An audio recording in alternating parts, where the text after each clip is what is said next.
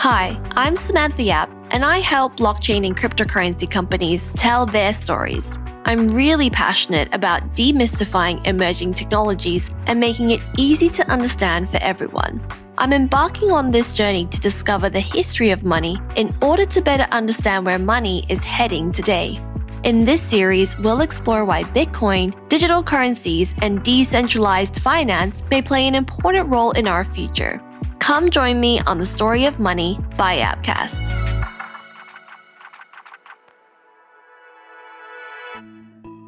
So, today we're going to talk about borrowing and lending. It's an uncomfortable topic. When we talk about not talking about money, it's usually because of this. We're told never to borrow stuff and not lend stuff, and yet we do it all the time, usually with strangers. A bank, for example. Our language shows just how uncomfortable we are with it. A lot of cultures make no distinction between the act of borrowing and lending. In languages both ancient and modern, there is often no distinction between borrow and lend. Chinese, German, Danish, Norwegian, Dutch, Estonian, Bulgarian, Serbian, Japanese, and many others each have but a single term for borrowing and lending even in vernacular English, borrow is sometimes used instead of lend. Can you borrow me a fiver? For example. There are lots of reasons why this might be the case, but it's probably down to the way we can't really place a value on the act of lending. Is it okay to borrow a book? Yes, if it's already been read. But maybe we really like the book and like to have it around. And how do we ask for it back if the person forgets to return it? So, should the person not just give the book back but pay something for its absence? And what about the risk of never seeing it again? Here we enter the world of interest, which is interesting, including why we use the same word for something so pleasant and something so risky that it has added to the financial burdens of many. Charging interest is the oldest financial practice. But why would you charge someone interest, more money, when the only reason they're borrowing from you is that they have none to start with? A loan can enable someone the opportunity to own a car, get on the property ladder, or grow a business, and that should come at a cost. The tricky part is to borrow from the right lenders and to stay away from the unauthorized lenders, known as loan sharks, or engage in usury, those who lend money at unreasonably high interest rates. Wisdom literature is aware of the dangers of over reliance of debt. Proverbs chapter 22, verse 7 of the Bible says, The borrower is slave to the lender, that is, until debts are repaid. So, should banks lend to people knowing they might have trouble repaying it? Should you even charge interest to those who need it? And who is morally and legally responsible for that? What about the subprime loans that led to the financial crisis of 2007? And what about lending to whole countries knowing that the next generation will have to pay it off? We hear a lot of talk about financial inclusion, of giving access to credit and other services to those denied them because of location, class, or lack of financial infrastructure. But is that not just another way of building up more indebtedness? What I really want to find out here is how can technology help make borrowing and lending fairer? And, well, less fraught. To help answer this question, I'm excited to welcome Leo Cheng, project lead of Cream Finance, a decentralized lending protocol. So, Leo, thank you so much for joining us on Yapcast. Thanks for having me. Really excited to have you on today to talk about borrowing and lending. Now, I've been raised with a very frugal and Asian mindset where my dad taught us to hoard money, you know, to have a bunch of cash is security and safety in a sense. And he always taught us not to be in debt, only maybe with student or housing debt. But he always said not to owe anyone money, even to the government. He was like, just pay off your loans as soon as you can. So, in a sense, I was brought up with trying not to borrow so much money. So, could you share a little bit about your take on borrowing and lending money? Is it good or bad to borrow money? I think it depends on how you're using it, but generally, if you're borrowing money in a responsible way, it can be good. And I think for the most part, if you aren't sure, then you probably would be better off not doing it. I think a good example of that would be When I think about back in college, some of my friends were the first time having a credit card and they were just saying, like, yeah, I'll buy rounds for everybody. I'll go buy this expensive stereo system because it's there and then you forget that your payments accrue and then the cost of the borrowing is super expensive. So i do think that people should be very much educated before they make these decisions. I think generally more acceptable scenarios of borrowing would include something like school loans where you're improving yourself or house debt or house loans that you're, you're responsibly leveraging your existing amount of money to finally get that dream house or the actually the first house whatever the house may be or property. Right. So school loans and housing. Some people say getting a loan to buy a car is also not that good because once you get a that's car, right. it depreciates, right? Yeah, I, I, think that's true too. And also the cost of capital for borrowing against the car for that very reason that it's a depreciating asset and tends to be worth less. Uh, I think back to some of the social media humble brags of like, oh, I worked all my life and I the last 10 years I've been saving all my pennies. So I bought this really nice, beautiful Mercedes. It's like, congratulations, but that's really not how you should be investing. And what would be worse is you finally spent all that time in life working and eating ramen or whatever, just so that you can put the down payment and borrow against a depreciating asset. So I think in terms of being smart money managing for yourself, it would be super useful to think about what it is you're borrowing to leverage on and you should be from smart financial standpoint leveraging on something that is going to end up giving you more assets and more value later than something that's going down my dad taught us to save for a house first then go on to maybe buy your fancy car later right? We were always taught as well to live within our means. But living within our means is also kind of living with what we have. But right now, these days, a lot of people can't even put up a bunch of cash to buy a house. So they must borrow. So yeah, it's interesting when you think about that way. Borrowing enables people to get that house or study, for example, because you need study to qualify yeah. for certain jobs. Or, or start a business, right? So if you have a really good idea and you want, you just need some startup capital, that might be an okay place to borrow. Um, that, of course, would be a higher risk activity for something like a bank, because then we get into something that is collateralized or not collateralized. And that's why you hear these stories of entrepreneurs that may say, well, I, I put my house to, on the line and took out a loan to build my business. Uh, but I think that's another place where if you believe in it, you have a good plan, I think borrowing might be okay, but of course there are risks involved. Right. So we've spoken a little bit about borrowing. Now, what's the benefit for people to lend their money? Usually you might lend money to a friend if you trust them, you trust that they're going to pay you back for a meal or like for a night out, for example. But why do people lend money? I think it's a very basic idea of savings you can get for every hundred dollars you put in, maybe hopefully get some money back in the future. In the lending scenario, I think it's just to get yield. The more you can get back in that yield, the more than money you have in the future. If you just stick your money into the regular bank savings account, you know, you might get very low rates, less than like 0.1% or something like that. And then if you lock it up on a CD, a uh, certificate of deposits, for a certain amount of time, it, it may be trade offs like if you have a certain amount of money and you lock it up for six months, for a year, for five years, you might be getting these rates like 1, 1.2%, et cetera. But that's generally retail to banks. There are also peer to peer lending, tree, et cetera, services where you can then get in these uh, higher risk activity. They tend not to be bank insured, et cetera, but you end up with more yield because you have, you're taking on higher risk.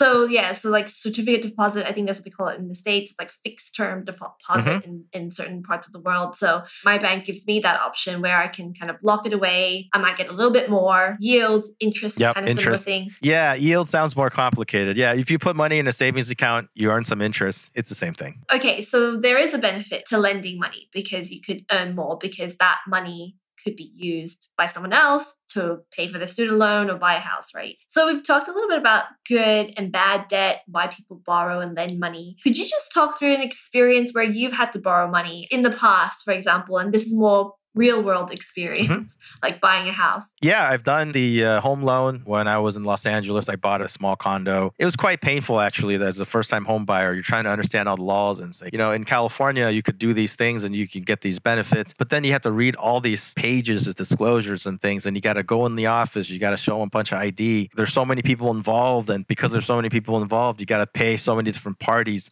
um, then there's also all kinds of hidden fees, and it's really hard to do, and just took a long time on the home buying experience. You were saying, yeah, you had to apply to get approval for a loan. That's not often easy, right? Because not everyone's loans get approved. When I bought my home, I had to put up 10%, which is actually quite generous 10% deposit of the house. So I had to have that amount of cash. Then I was able to borrow 90% of the home value. So this is what we call collateralized lending. Yes. And the collateral is the 10% that I put up and the home.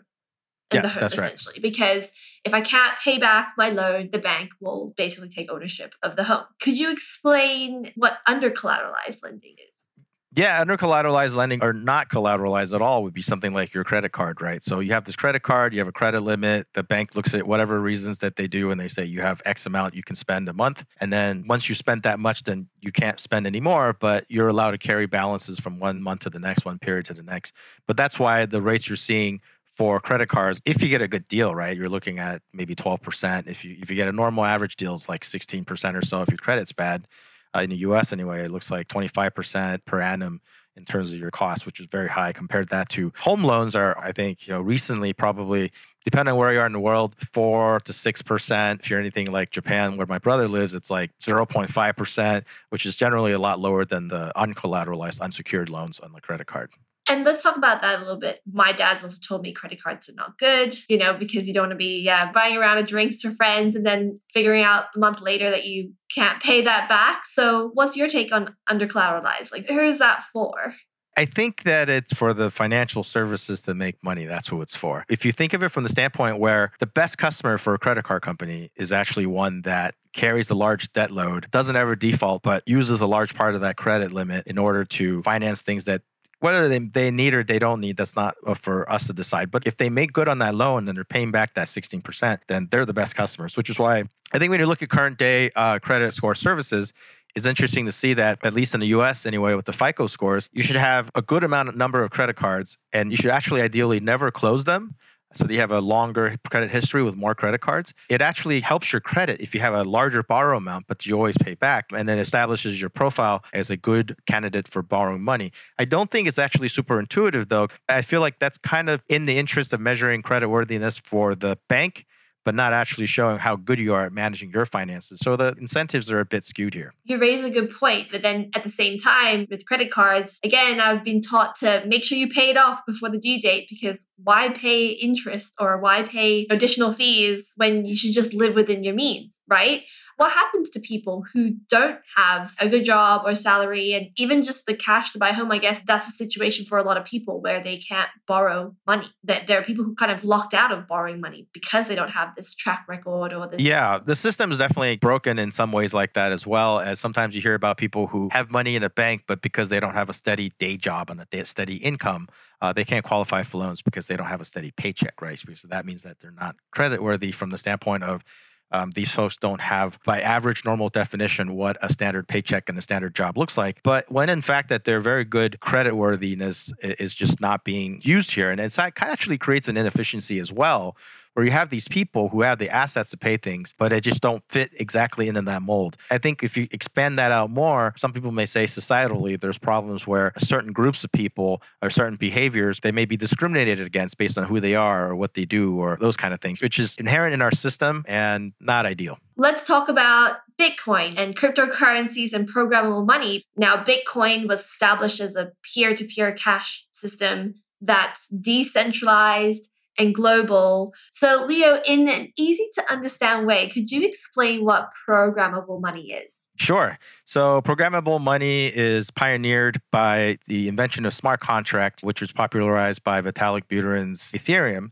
And Ethereum is currently the second largest uh, cryptocurrency by market cap behind Bitcoin. So, this notion of programmable money simply means that you can have behavior like if you go into a bank and you say that some amount of money put in equals some amount of money you're going to get as interest, you can guarantee that if this behavior is programmed into the smart contract, that is going to happen in that way. So there's no human involved. It's just you can imagine a bunch of robots running this thing. And so the benefit here then is transparency and automation, which means that you don't have to say, hey, you know, did this thing not get paid out? You got to call your bank and you can see exactly when something happened, if it's happening, as opposed to the current system, which is somewhat opaque. So it's essentially like trusting the code. Like you and I, if we didn't know each other, we could essentially program a contract, a deal, where if I offer you a service, And then when I complete it, that money will get released to me. Is that a better way of looking at it? Yeah. So basically, it's a if then statement of if this happens and then this other thing happens. So in your example, you would probably need some sort of data feed into the system to say, oh, did Sam complete this job? And if so, then this money gets sent. So in that example, yeah, there's no middle person in there to complete the transaction because the smart contract simply waiting. I was told to do this one thing. And once that second condition is met, then the result is released. So it's faster, it's cheaper, and it's more transparent. So you're saying there's no one to also check your credit score. I mean, is there that system? Do they need to check whether you've got a good salary and credit score, history? Does that apply in this world of programmable money? Yeah, so far, not quite yet. It doesn't really know or care who you are or how much you make on a monthly basis or where you live or what language you speak. It just treats you and everybody else the same. So the benefit here largely is that it doesn't quite matter if you're lending out or borrowing $100 and that's all you have. That's like all you own to your name. Or if you have a bazillion dollars, the treatment's the same. You get the same payment terms, you get the same treatment, the same efficiency. Right. As we speak right now, Leo is the project lead of Cream Finance, which is a decentralized lending protocol. Now, Leo, in a really easy to understand way, what is a decentralized lending protocol? Right. So decentralized lending protocol in that there's no real central party that's it's software that runs. So no bank, you don't need any bank approvals. No nation state really has exact claim to come in and say, okay, we're doing this thing. And the whole thing runs autonomously. So I think about them as like robots. You know, you can think of it as robots. They take your money, if you give them to the money and then they tell you, okay, well, this is what you're going to get, the robot very smartly within the system calculates the interest that you would receive. Or on the other side, if you're borrowing, the robot says, okay, well, here's how much you can borrow based on how much you deposited. And then when you do come back and return, then everything gets squared off. But this is also where the robot automation comes in. So the collateralization, I think, is important. Uh, in this case, much like a home loan, it's over collateralized. So it may be that for every $150 you deposit, you might get $100 of a credit line. And that's somewhat counterintuitive to a lot of people. And like, well, why would you put 150 bucks in to borrow 100? But really, it's $150 worth of value to borrow $100 worth of something else. So you could think of this as if we stick to the default world of currencies, you could say, well, if I put in 150 US dollars, I might be able to borrow $100 worth of Japanese yens or something like that. And in which case, they're different different types of currencies. But first, in the cryptocurrency world, this is more applicable to Bitcoin and Ethereum and, and other variants of crypto assets. Earlier, we were talking about interest and yield and how banks right now give us like 0.01 percent. Maybe if I lock my funds up for like six to 12 months, I might get one to two percent we are talking, you know, right now or in 2021, and the yields and the interest with this decentralized finance world, they're quite high, right? I yes. mean, could you talk us through what the benefits are with putting your savings in this machine you talk about? Right. I think that there are a few things going on here that's causing the interest rate to be higher. Certainly, some of this is the automation, and then other parts of it is, fairly advanced usage. So the opportunity costs are different, right? So I think that there are people borrowing the money have other things that they could do to make more money. Therefore, they can pay the supplier more money. But in terms of actual numbers, this morning when I took a look at our uh, site, we're looking at roughly 5 to 8% annualized rate on the US dollar basis. So comparing that to something like 0.1 or 0.05% on like an interest bearing account that you can move money out of any time uh, versus like a savings account or like a CD that may lock you up for a month or so at 0.1, 0.1 2% maybe if you're lucky. And that's a very, very big difference. And in this world of decentralized finance, not only can you access these interest rates that are higher, you could also enter and exit as you wish. So there's some transaction costs involved here with gas fees, et cetera. But if you have a large enough chunk of money where you do want to pick up five, 6% for a week or so, you could put it in there for a week. You could take it out. You could put it in there for an hour. You could take it out. It's going to do the math correctly. There is zero scenario of human error there's no clerical error in the back end. Somebody hits a button and then all of a sudden it's gone. All of it is automated. But that's pretty revolutionary. I think to a lot of people, it's a bit scary putting their money into a system where there's no number to call. So, Leo, with programmable money and with this decentralized lending protocol, I mean, can people lose their money? Because I know that with the bank, the fixed deposit, I guess I trust that, you know, HSBC is going to still have my money. But can I trust that my money in Cream Finance will still be there? Yeah, I think it's a very good question for most people coming into the space to learn about. I think there are a few elements of risk that we should cover One is just the self custody risk. If you're really coming in from a decentralized finance using something like MetaMask to log in, people often don't understand exactly how it works. It's not exactly intuitive in today's setup. It is possible for people to end up making mistakes, but I think that's a general knowledge gap for anybody who's new to the space. So that's something to look after is how you manage your own money. Are you sending it to the right places, etc. And secondly, would be the smart contracts potentially having an error or an exploit. So if an exploitation happens and money can leave the bank accounts, at that point, that is a risk potentially. But to combat these risks, though, the industry does have insurance. Probably worth pointing out the fact that to date, no supplier that put money into decentralized finance lending protocols have ever experienced a situation where they couldn't get their money out. So there's never been a run on banks, there's never been bank insolvency to this date. And I think with insurance coverage, with good security practices, with a good understanding how you operate your wallet, these risks can be managed. I tell my friends sometimes, like think about like my mother, she's going to want to call someone to reset her password. She's going to want to call someone to ask questions. So she's probably not the best candidate to use decentralized finance directly. But I do think that there are other services that are more centralized versions of the crypto lending space that have these BlockFi, Nexo, Celsius, etc., you can actually go to those services and you can have customer service to call. Yeah. So what Leo's mentioned there is the centralized crypto lending platforms, Nexo, Celsius, etc. So if you could give any advice for anyone who is not in the crypto space, just some practical steps. What should they do if they want to lend or earn some of that maybe 5 to 6% yield? Yeah, if you're adventurous enough to figure this out yourself, I think it's actually getting easier and easier to onboard into crypto globally.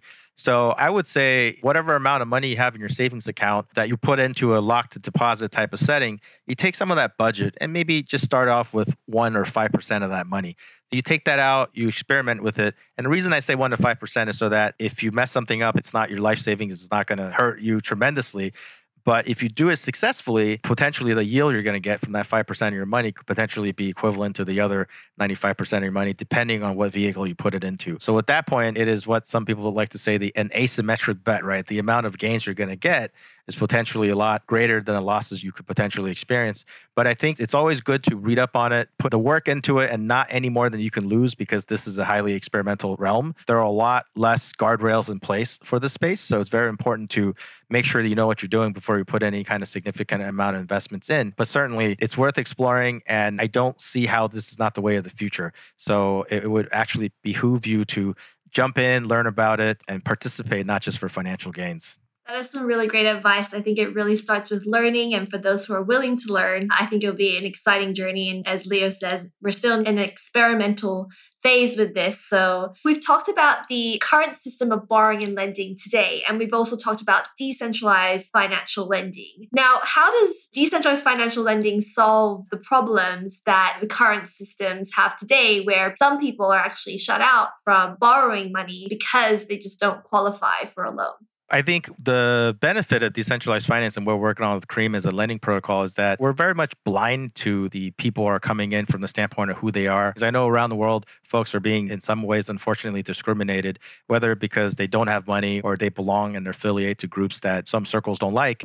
And that causes a problem for them and impacts their ability to borrow, quite frankly. By decentralized finance being just permissionless by nature, anybody can come and interact with our smart contracts and get the exact same terms terms. It doesn't quite matter who they are or how much assets or what school they went to, et cetera. None of that stuff matters. Whether it's a really, really wealthy person with a small amount of money in or poorer person with all their assets in, both parties would get the exact same terms, the exact same service, and not be required to physically show up, present a bunch of documentation, et cetera. And it's very drastic departure from how it's done today in the lending market. So I think in that sense, it levels the playing field and in a little bit allows for more opportunities for everybody leveling the playing field. That's a really great point to end on. Leo, we've been on an awesome journey today talking about borrowing and lending money, the systems today to where it's heading in the future with this experimental programmable money. Thank you so much for joining us on Yapcast. Thanks for having me. Leo offers a glimpse of what borrowing and lending may look like in the future. In some ways, it seems logical that it becomes more decentralized and even more impersonal than our present system as a way to solve the problems of inequity. Why should the lending and borrowing of money be this fraught after all? If you can program money to do these things, not only does it become more efficient, but it also removes the discrimination inherent in our present systems. But decentralized finance is still daunting to use, and we're some ways off from making it easy and secure enough for even my grandma to do. But stay tuned, and we'll be exploring how some of those gaps might be filled, bringing money back to the people. If you'd like to watch my full length conversation with Leo Cheng, head to the Yapcast YouTube channel. I'm Samantha Yap, and you've been listening to The Story of Money by Yapcast.